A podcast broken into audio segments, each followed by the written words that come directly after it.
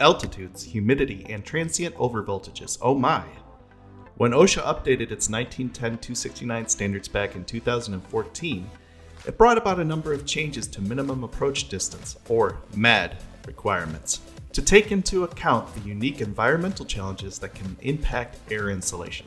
In this episode, Pam Tompkins goes over why those changes were made and how they help improve the safety of your workers. So let's join in on that discussion now.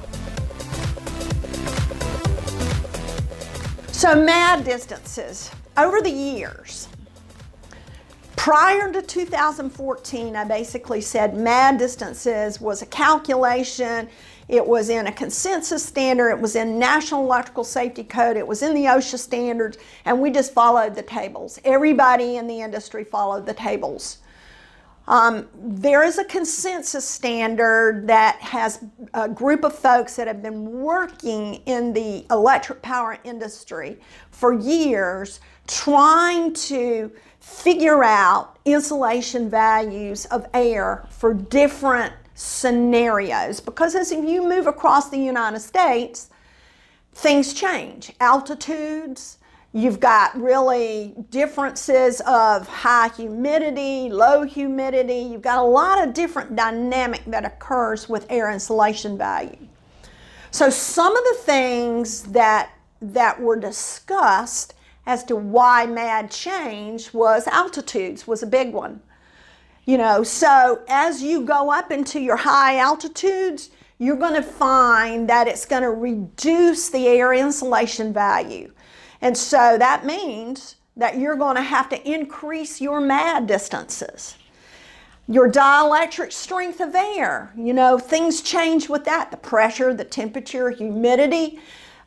You work in the south compared to working in the north. You may be in Canada working, or you may be in various areas, or you might be up on 10,000 feet.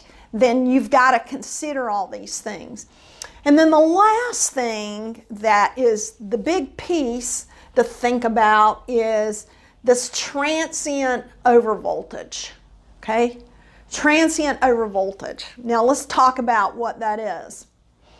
So over the years, you've got just major changes that have occurred to the way that folks build out lines. Smaller distances, you're putting more power into certain areas, you're building with narrow frame construction, and all kinds of things. The dynamic is changing. So it really changes the way you look at putting a worker up in and working around these things. So let's talk about what a transient overvoltage is, or you may hear it as a TOV. So, and I'm going to give you a scenario, because if I talk through this hopefully will help you. So let's say you have a 500 kV line. So I've got a 500 kV line. This most likely is, I'll just say 500 kV. This is probably not configured at 500 kV. But I have a 500 kV line, and it is running for hundreds of miles. And I know what my MAD distance is. I've come up with my MAD distance, and it's a certain value. And then I have something like lightning hit that line. When lightning hits a line, at the time that occurs, it has the potential to put an overvoltage on the line. And that potential of overvoltage on that 500 kV line could be 2.5 times the nominal voltage of that line. So now instead of a 500 kV line, and my brain is not going to give you all the right figures, but instead of a 500 kV line, let's just say now that I've got a 1250 kV line, okay? But I insulated my employee at 500 kV, and now I am putting someone at a 1250 kV line. And so my insulation value for that employee and that air insulation value and how close someone can approach and work The dynamic has massively changed. So it is important that you determine, does your system have potential for overcurrent, these massive overcurrents to occur? It could be switching that could cause that. There could be other things, but those are two primary things, lightning and switching surges. If you have a system that has the potential, well, by the way, you have to determine if you have a system that has that. And we're talking of systems of 72.5 and greater. It requires your company to perform an engineering analysis and make it available to OSHA, saying that, yes, we have these TOV values and we've utilized that information to calculate what our minimum approach distance is, or we are able to decrease that transient overvoltage due to certain things. And we can do that, of course, through kind of design of the of your system, how you design your system. Does it have enough lightning arresters to ensure that you don't have the potential for having these massive overvoltages on your system? Can you also use temporary devices? Yes, you can. You have people that are working on this system. You could utilize temporary devices, and your engineering analysis could kind of utilize that information.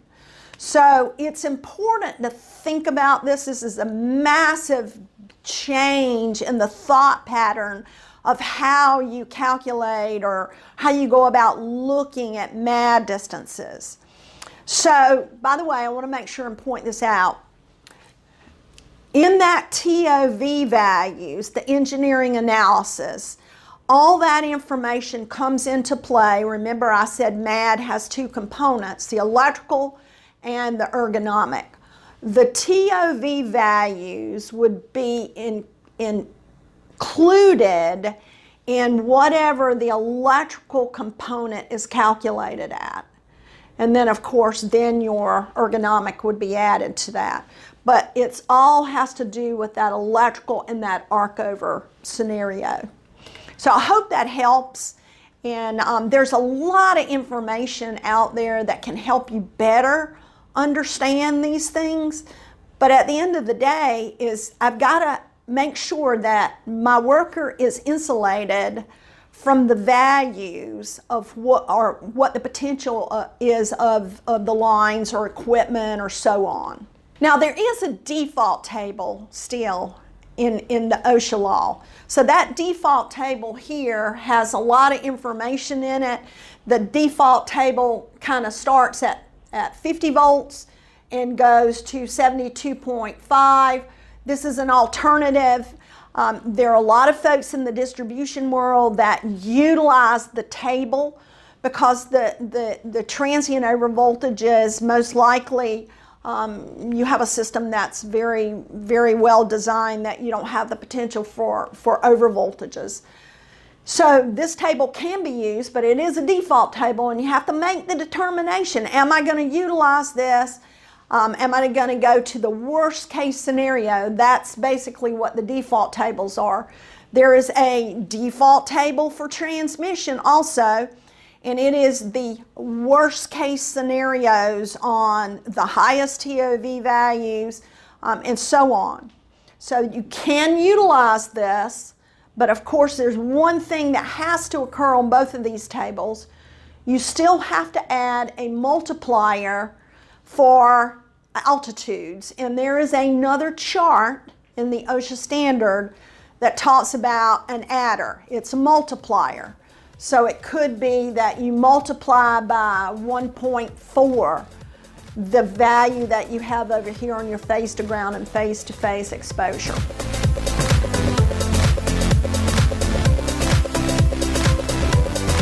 Thank you for listening to this episode. If you'd like to hear more of our podcasts, go to our website at incident-prevention.com/podcast to get more, or search Incident Prevention wherever you get your podcasts from. Until next time, stay safe.